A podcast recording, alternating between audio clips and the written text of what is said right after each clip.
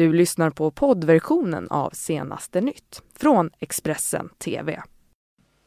Det här är Senaste nytt fredag. Jag heter Fredrik Lenander och så här ser nyhetssändningen ut.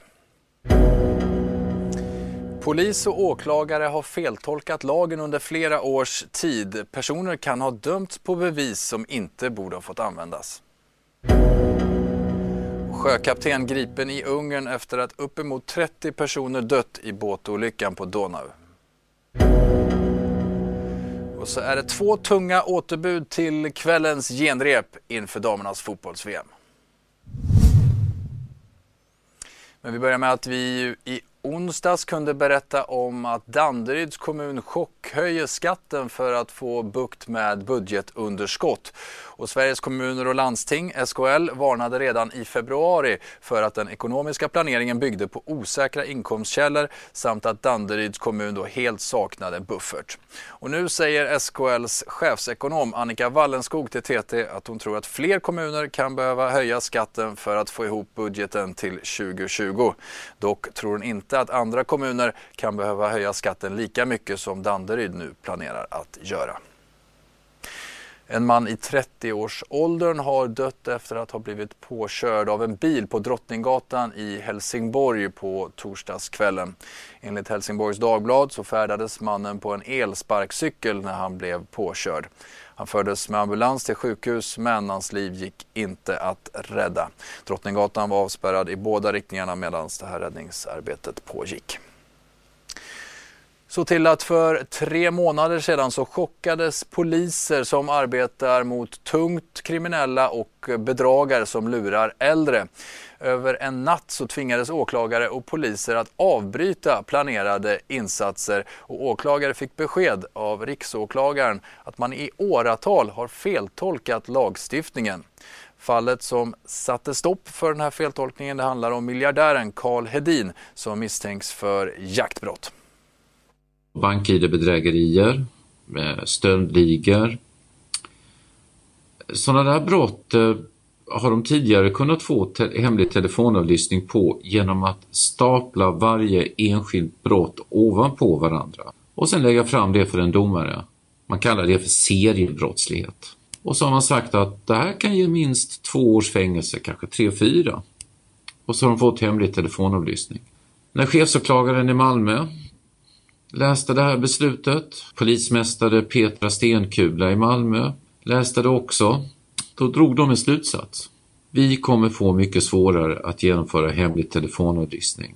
Eh, I vissa bedrägerier kommer de förmodligen inte kunna få det alls. För nu måste de övertyga en domare om att just bara ett brott kan ge minst två års fängelse. Till exempel då ett bedrägeri. Det kräver mer resurser, tar längre tid och i det här fallet så blev det så plötsligt så bara stannade vissa utredningar av. Så nu vill ju chefsåklagare Olof Sjöstrand och en mängd åklagare och en mängd polischefer snabbast möjligt få till stånd en lagändring. Kvällspostens Micke Ölander rapporterade där. Nu till att 28 personer befaras ha omkommit när en turistbåt kantrade och sjönk i floden Donau i Ungerns huvudstad Budapest på onsdagskvällen. Ungerns polis har nu inlett en förundersökning om brott och kaptenen på det kryssningsfartyg som den här olycksbåten kolliderade med är nu gripen. Här kolliderar turistbåten Sjöjungfrun med en annan större båt innan den sjunker mot botten på floden Donau mitt i Budapest. Nu befaras nästan 30 personer ha omkommit i olyckan som inträffade på onsdagskvällen och den dramatiska händelsen fångades på film av övervakningskameror. Jag vet inte om ni kan se bakom mig men armén är här och eh, dyker. Man har lokaliserat vraket. Det var vi strax efter nio på kvällen som något gick väldigt fel på vattnet utanför parlamentshuset i Budapest. Enligt polisuppgifter till Al Jazeera så tog det bara några få sekunder för båten att sjunka efter krocken. Ombord fanns 33 sydkoreanska turister och två ungerska besättningsmän. Båten Sjöjungfrun var bara en av många som varje dag cirkulerar på floden och visar upp stan för turister. Den var en av de mindre båtarna i företagets tjänst med två små däck och plats för ett 60-tal personer. Högt vattenstånd efter rikligt med regn och starka strömmar och dåligt väder kan vara några av förklaringarna bakom olyckan. Ungersk polis har inlett en förundersökning kring om brott har begåtts i samband med olyckan. Vi stannar kvar i Ungern för det ungerska regeringspartiet Fidesz vill inte bilda grupp med Italiens Matteo Salvini efter EU-valet. Det här meddelade premiärminister Viktor Orbán på en pressträff igår. Salvini och Orbán träffades flera gånger inför valet och många räknade då med att Fidesz ska gå med i Salvinis nya högernationalistiska partigrupp.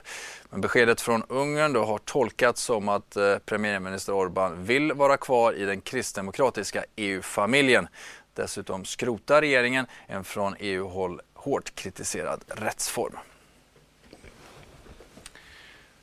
Vi ska ta oss till USA och kika på en tweet från Donald Trump för han utlyser nu strafftullar mot mexikanska varor för att då sätta press på Mexikos regering i migrationsfrågan. Så här ser det ut och planen är att den 10 juni införa ökade tullar om 5 procentenheter per månad upp till då 25 procent till slut tills dess att Mexiko då inom citationstecken stoppar problemet med illegal invandring skriver Donald Trump då på Twitter. Inför det här Twittermeddelandet så pratade Trump med reportrar och berättade att han då tänkte göra ett stort uttalande och att det skulle vara hans största besked hittills i frågan om USAs södra gräns och eh, det kom alltså då ett Twittermeddelande om chockhöjda tullar, något som många var oförberedda på. Och det här utspelet från Trump då, det väntas försvåra förhandlingarna kring det nya handelsavtal som eh, Trump då har velat få plats mellan USA, Mexiko och Kanada. Vi stannar kvar eh, i USA och nyheter kring Trump för flera eh, demokratiska presidentkandidater vill nu att eh, Trump ställs inför riksrätt. Detta för misstankar om att han då förhindrat rättvisan under särskilda åklagaren Robert Muellers Rysslands utredning. Trump har svarat ilsket på de här kraven. I never thought that would even be possible to be using that word. To me it's a dirty word, the word impeach. It's a dirty, filthy, disgusting word. And it had nothing to do with me. So I don't think so because there was no crime. You know, it's high crimes and, not with or or. It's high crimes and misdemeanors. There was no high crime and there was no misdemeanor. So how do you impeach based on that? Mm, Trump han riktar också stark kritik direkt mot Robert Mueller som han bland annat kallar för en konfliktperson och eh, som inte gillar Trump. I think he is a total conflicted person. I think Mueller is a true never Trumper. He's somebody that dislikes Donald Trump. He's somebody that didn't get a job that he requested, that he wanted very badly, and then he was appointed. And despite that, and despite $40 million, 18 Trump haters, including people that work for Hillary Clinton and some of the worst human beings on earth, they got nothing. It's pretty amazing. Och här, så här säger vår USA-korrespondent Thomas Kvarnkullen om Donald Trumps senaste uttalanden. Ja, det är helt klart så att eh, kraven på att eh, kongressen nu ska ta vid där Rysslands utredaren Robert Mueller har lämnat över Eh, att det är det som många menar är den rätta vägen att gå nu. Eh, och detta då genom att inleda en riksrättsprocess. Eh, Robert Mueller han gjorde ju ett uttalande på justitiedepartementet igår där han eh, egentligen inte kom med särskilt mycket i sak. Det han sa finns med i Rysslandsutredningen. Men många menar att det fanns en symbolik i att höra den särskilde åklagaren säga det här själv och bland annat det han sa Eh, när han talade om att man eh, eh hade, eh, att man eh, om man hade varit säkra på att presidenten inte begått ett brott, ja då hade man också sagt det. Därför att det har tolkats av många som en hint till kongressen om att det nu är kongressen som ska ta det här Eh, vidare.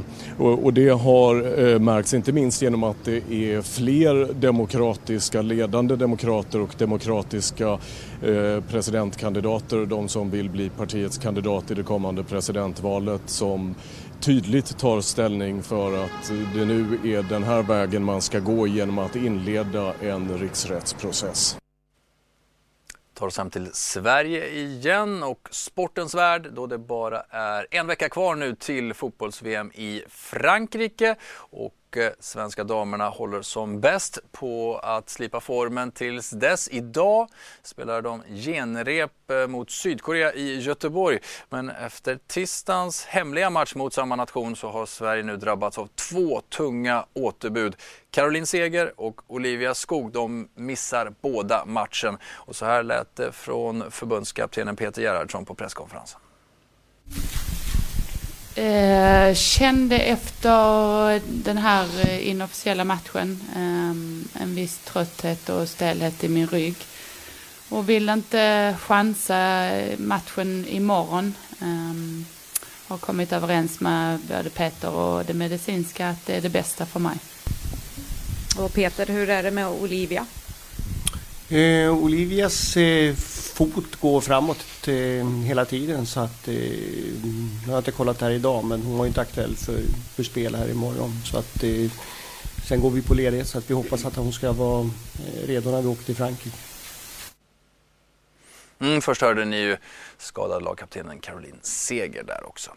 Vi ska ge er lite väder för en helg väntar med skiftande väderlek över landet. Det har ju redan varit en hel del regn på västkusten. Det finns snö i norr och även lite sol här och var. Vi hör meteorologen Johan Groth som berättar mer.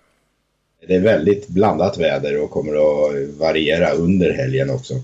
Eh, just nu så har det ju varit en ganska solig start i landets östra delar och också delar av eh, mellersta Norrland.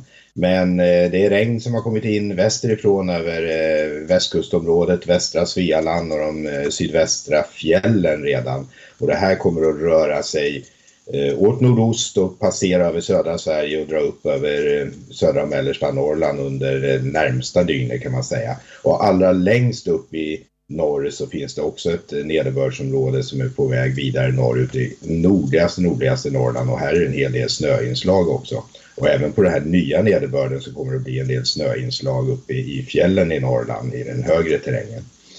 Men sen passerar det här så att imorgon då, den här klämdagen vi har, då är det södra Sverige som ser ut att få en riktigt solig dag, också lite mindre blåsigt. Eh, inga jättehöga temperaturer men det smyger upp så att någonstans skulle det kunna bli en 19, kanske 20 grader i, i sydöstra Götaland.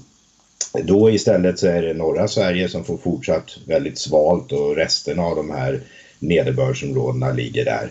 Och sen blir det liksom en ny visa på lördag. Då är det över södra Sverige vi får in ett nytt nederbördsområde som kan passera under lördagen då över Götaland och Svealand, sydligaste Norrland. Lite mindre nederbörd i norr då på lördagen men, eh, och kanske lite sol här och var men fortsatt väldigt svalt och kyligt.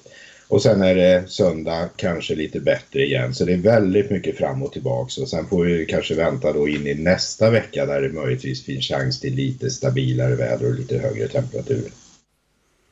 Mm, vi hoppas få se lite av den där solen under dagen och de kommande dagarna. Du har lyssnat på poddversionen av Senaste nytt från Expressen TV.